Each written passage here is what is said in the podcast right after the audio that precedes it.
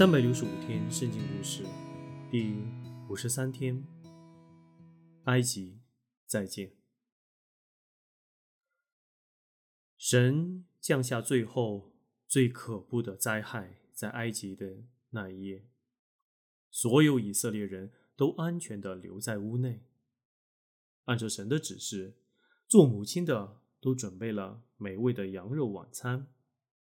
但当他们坐下来享受的时候，他们穿着的却是外出的衣服，因为摩西事先曾警戒他们，叫他们做好准备。当命令一下，他们就要立刻离开埃及。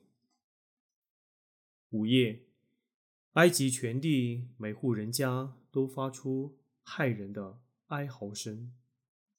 以色列人听着这些哀嚎悲鸣的声音，他们就知道神正在施行他先前所说的：各户埃及人家的长子都要被杀，神的子民却受保护，因为他们都对他信靠顺服。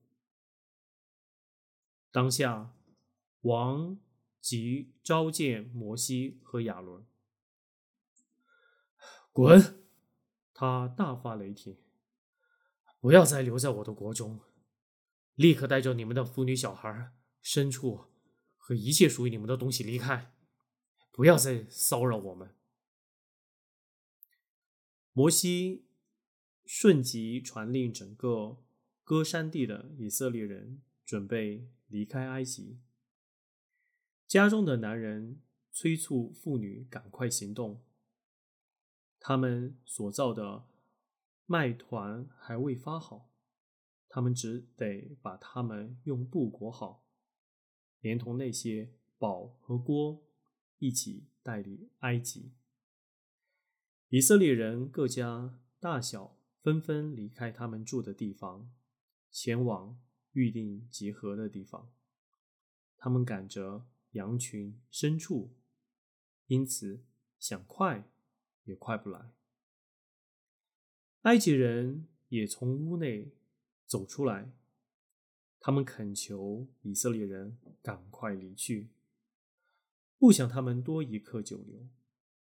于是便把很多金银珠宝、手镯、项链及所有珍贵的物品都送给他们，好使他们尽快离开，使灾害停止。